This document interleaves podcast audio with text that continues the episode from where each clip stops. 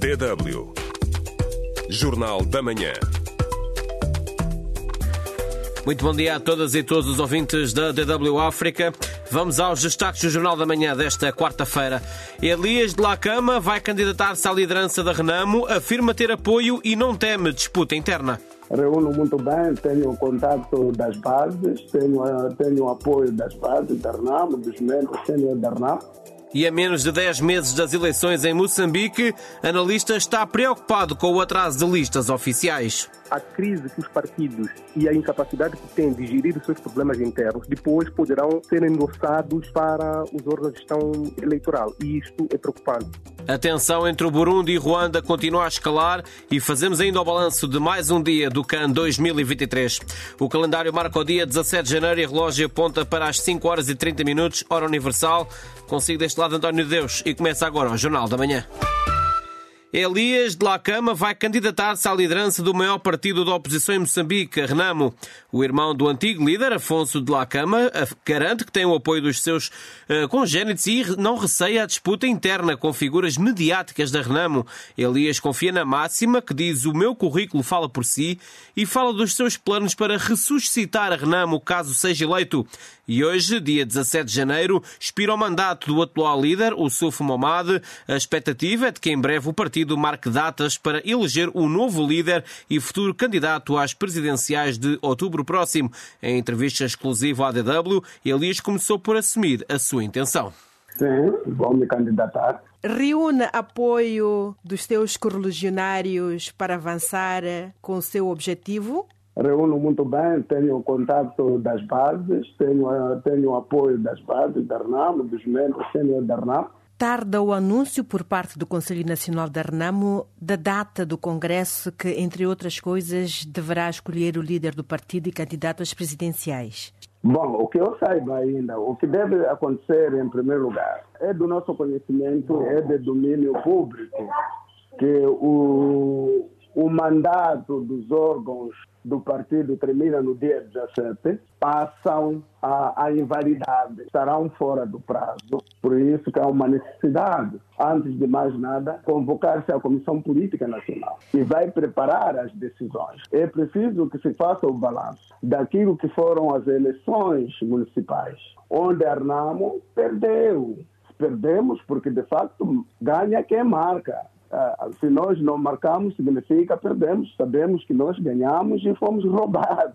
Apenas fomos dados e municípios insignificantes como forma de fazer calar armado. Então, este caso, de facto, deve ser debatido no, no Conselho Nacional. Que mecanismos são ativados para que os regulamentos da Renamo sejam respeitados nessas circunstâncias? Olha, de princípio, aquele que é membro da RNAM, que sabe muito bem os estatutos da RNAM é a Bíblia da RNAM, é a Constituição da RNAM. Qualquer para ser membro é que, primeiro, antes de mais nada, tem que respeitar este É preciso respeitar este princípio e chegando normalmente a, a, a, tem que existir eh, um Congresso para eleger. Não é só, há quem pensa que o Congresso é apenas para eleger a figura do presidente. Não, há muita gente que deve ser eleita. Há muitos membros da RNAM que esperam ser eleitos para o Conselho Nacional. Há muitos membros da RNAM que estão a esperar eh, estarem na, no Conselho Jurisdicional do partido. O Sr. Elias Lacama ambiciona um cargo que também é desejado por outras figuras bastante mediatizadas no cenário político moçambicano, como é o caso de Venâncio Mondlane, que também já assumiu que quer se candidatar. Estamos a falar de uma luta renhida, em que, em termos de visibilidade, leva relativa desvantagem. Pelo contrário, algumas demais aparecem na opinião pública, porque foram cabeça de listas, gritaram muito, andaram atrás da justiça para defender os votos da Armada. Por isso que eles se falaram muito. Não é um cidadão comum que vai votar no Congresso da RAM, será convidado no Conselho Nacional da RAM, são membros sênior do partido. Eu sou um membro sênior da, da, da RAM. Cresci dentro da RAM. Talvez eu dissesse que eu tenho poucos adversários diretos, porque eu conheço bem. Agora, a outra coisa é, é a opinião pública. Caso chegue à liderança do partido, quais seriam os seus planos para revigorar a Renamo, que há muito tempo anda mergulhada numa letargia? Eu lhe disse aqui que eu conheço melhor o Partido Renamo, que eu quero na Renamo em inclusão, eu serei aglutinator e há muitas situações, a Renamo é preciso ser conhecedor, porque a Renamo anda com muitos problemas. Veja só que a Renamo sai de um processo do DDR, o que foi muito mal feito e, se possível, renegociação, porque os militares que beneficiaram deste processo, todos eles estão a murmurar. Nós queremos uma Renamo mais conchegada, uma Renamo para ganhar eleições, para dirigir o país.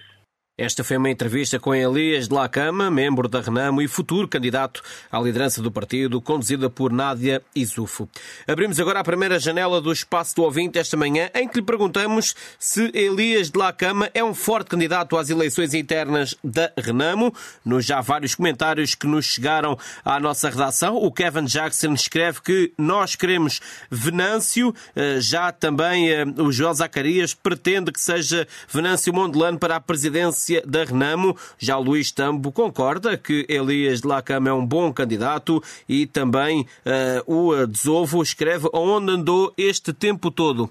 Enfim, antes do final desta emissão, vamos ler mais opiniões dos nossos ouvintes. Ainda vai tempo de deixar o seu comentário no nosso Facebook DW Português para a África. Pode responder à pergunta do dia no Facebook da DW África facebook.com barra DW Português. Estamos à espera das suas reações.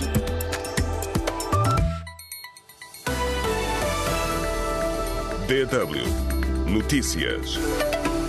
A empresária angolana Isabel dos Santos afirma que as autoridades angolanas dão ordens diretas e instruções às suas congêneres portuguesas nos casos judiciais que a envolvem nos dois, países, que a envolvem nos dois países. A filha do antigo presidente angolano José Eduardo dos Santos, que falava esta terça-feira à Rádio Essencial, um dia depois de terem sido divulgados os crimes de que é acusada no processo relacionado com a gestão da Sonangol, disse que estão em curso processos de reclamação dos seus investimentos em Angola e em Portugal Portugal. O, o, posto fronteiriço de Machipanda, entre a província moçambicana de Manica e o Zimbábue, passou esta semana a funcionar 24 horas por dia para responder ao aumento do tráfego de pesados do Porto da Beira, anunciou fonte oficial. O governo cabo-verdiano lançou o portal do Clima de Cabo Verde, que inclui vídeos, documentos e outros conteúdos de vários eh, membros da comunidade científica com o objetivo de educar, unir e mobilizar a ação climática no país.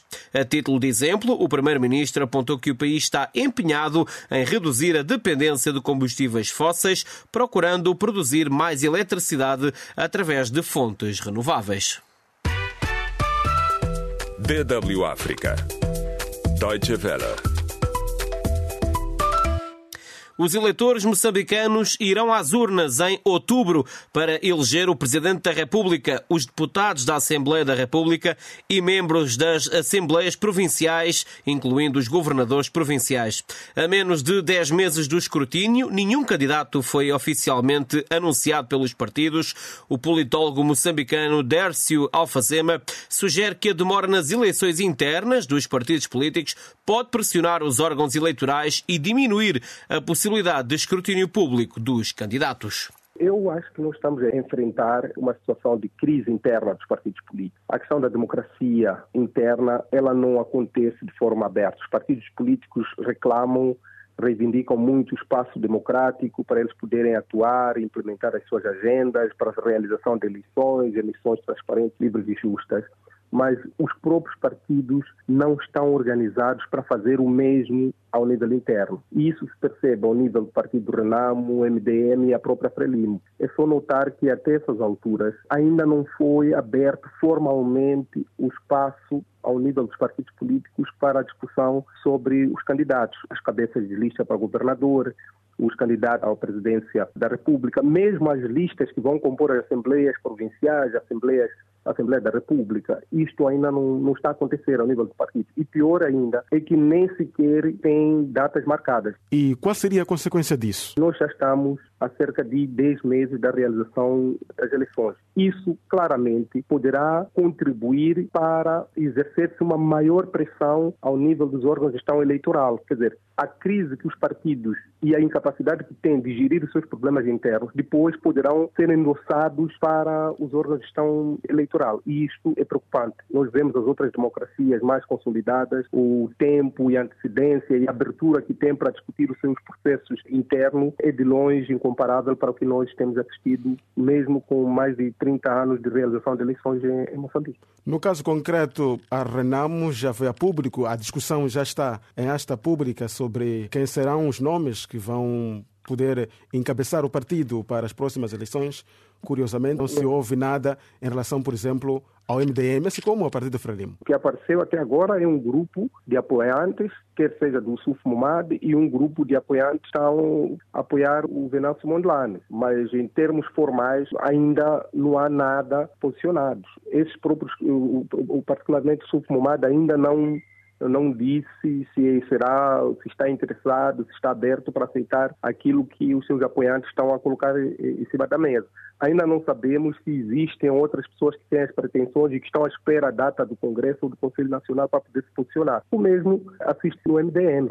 Sim, temos presidente do MDM que está ainda no exercício do seu mandato, mas uma coisa é ser presidente do partido, outra coisa é ser candidato do partido da Assembleia da República. Frelimo idem, também ainda não está aberto o debate interno para aqueles que estejam interessados ou aqueles que estão a apoiar uma ou outra pessoa que gostariam que fosse o, o, o candidato, ainda não está aberto o, o, debate. Até agora, o único partido que está claro, que deixou claro sobre o seu posicionamento em relação à candidatura para presidente da República é o partido Parena, que já deixou claro publicamente que não vai concorrer para presidente da República. Fora isso, os outros partidos estão todos numa incógnita e esse debate vai decorrer em um tempo espaço muito pequeno e poderá não permitir que os candidatos sejam devidamente escrutinados.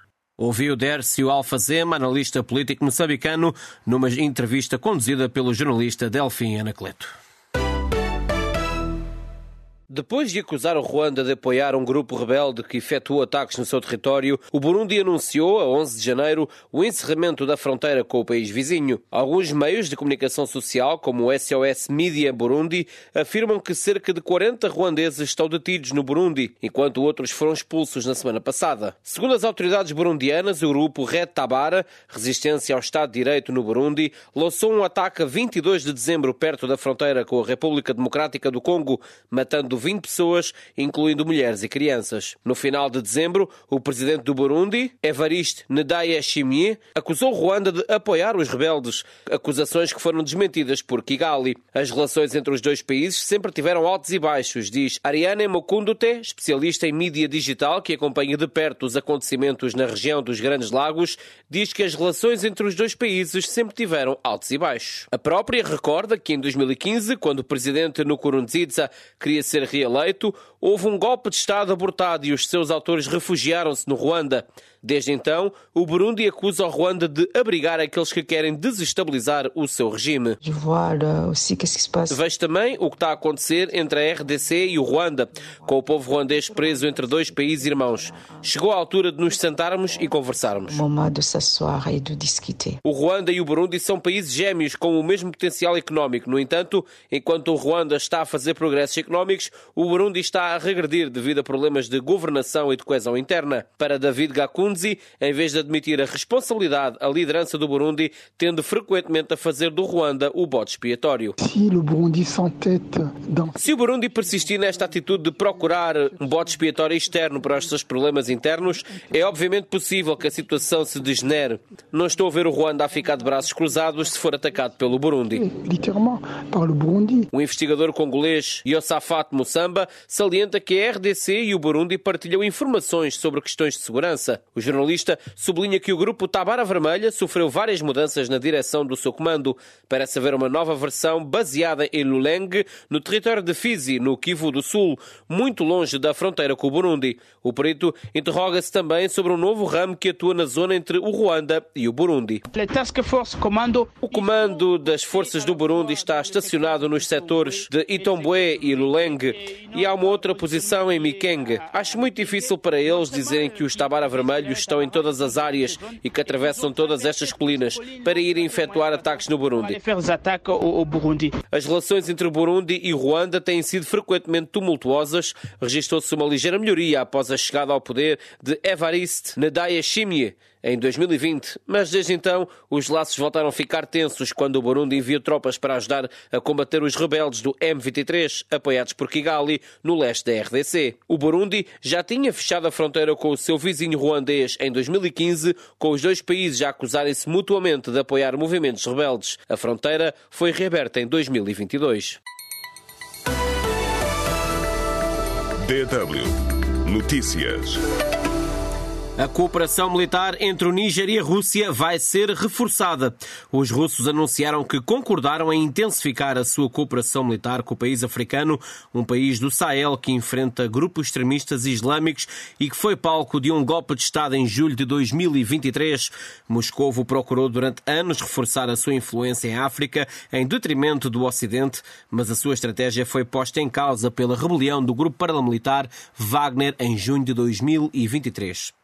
Cerca de 40 migrantes tunisinos que tentavam chegar à Itália numa operação de imigração ilegal estão desaparecidos há cinco dias no mar, anunciou hoje a Guarda Nacional da Tunísia. De acordo com as forças de segurança, os tunisinos deixaram a cidade de Costa Sul Sfax na noite de 10 para 11 de janeiro a bordo de um barco. A República Democrática do Congo conta com a Força da África Austral, atualmente destacada no leste do país, para ajudar a recuperar os territórios ocupados pelos rebeldes M23, declarou ontem um oficial congolês. No entanto, os militares sul-africanos não se pronunciaram no final da reunião e não foram dados pormenores sobre a dimensão exata e o destacamento da força SAMI-DRC, que foi eh, decidido numa cimeira da SADC em maio de 2023. E no Brasil, as recentes cheias no Rio de Janeiro já vitimizaram mortalmente 13 pessoas e deixaram 9 mil pessoas desalojadas, anunciaram as autoridades locais que declararam o estado de emergência em sete cidades. De acordo com os dados das prefeituras recolhidos pela Secretaria, incêndios e eh, deslizamentos de terra afetaram cerca de 15 mil pessoas em todo o estado. E no CAN 2023, ontem jogou-se mais um dia da fase grupos. No grupo D de Angola, o Burkina Faso venceu a Mauritânia por 1-0. E no grupo E, a Namíbia derrotou de forma surpreendente a Tunísia e o Mali venceu a seleção da África do Sul. Hoje há mais dois jogos da fase de grupos. No grupo F, Marrocos frente a frente com a Tanzânia e o Congo vai medir forças com a seleção da Zâmbia. DW Espaço do Ouvinte. Muito bem, aguardamos os últimos dois minutos desta emissão da manhã de quarta-feira, 17 de janeiro, para abrirmos novamente uh, o espaço, a janela do espaço do uh, ouvinte, em que lhe perguntamos se, perguntamos se Elias de la Cama é um forte candidato às eleições internas da Renamo. Nos já contínuos comentários que uh, nos continuam a chegar, passo a redundância à nossa redação, o time escreve que às vezes temos que tentar de novo e, uh, neste caso, de La Cama está de parabéns e apoiado porque o Sufo já não está a ser competente. Já o Joel Zacarias escreve que prefere que seja Venâncio Mondelano para a presidência da Renamo e, obviamente, para atacar, eh, de forma figurativa, obviamente, as eleições eh, do, deste ano em Moçambique. Já também o Hilário escreve que é angolano, mas tem o direito de escolha, prefere Venâncio Mondelano, que está mais apto do que Elias de la Cama e outros comentários, como o Abel Domingos, escreve que respeitamos muito uh, Elias de la Cama, mas que um, neste momento a Renamo e Moçambique precisa da liderança de Venâncio Mondelano. O espaço do ouvinte desta manhã fica por aqui. Muito obrigado por todos os comentários e por terem estado na nossa companhia. Da minha parte é tudo. Mais logo, a jornalista Nádia Izufo traz-lhe todas as novidades no Jornal da Noite desta quarta-feira. Amanhã, à mesma hora, estarei na sua companhia para o Jornal da Manhã de quinta-feira. Mas antes disso, claro, tenha uma ótima quarta-feira pela frente e, claro, sempre que possível, na companhia da sua DW África. Um abraço, até amanhã.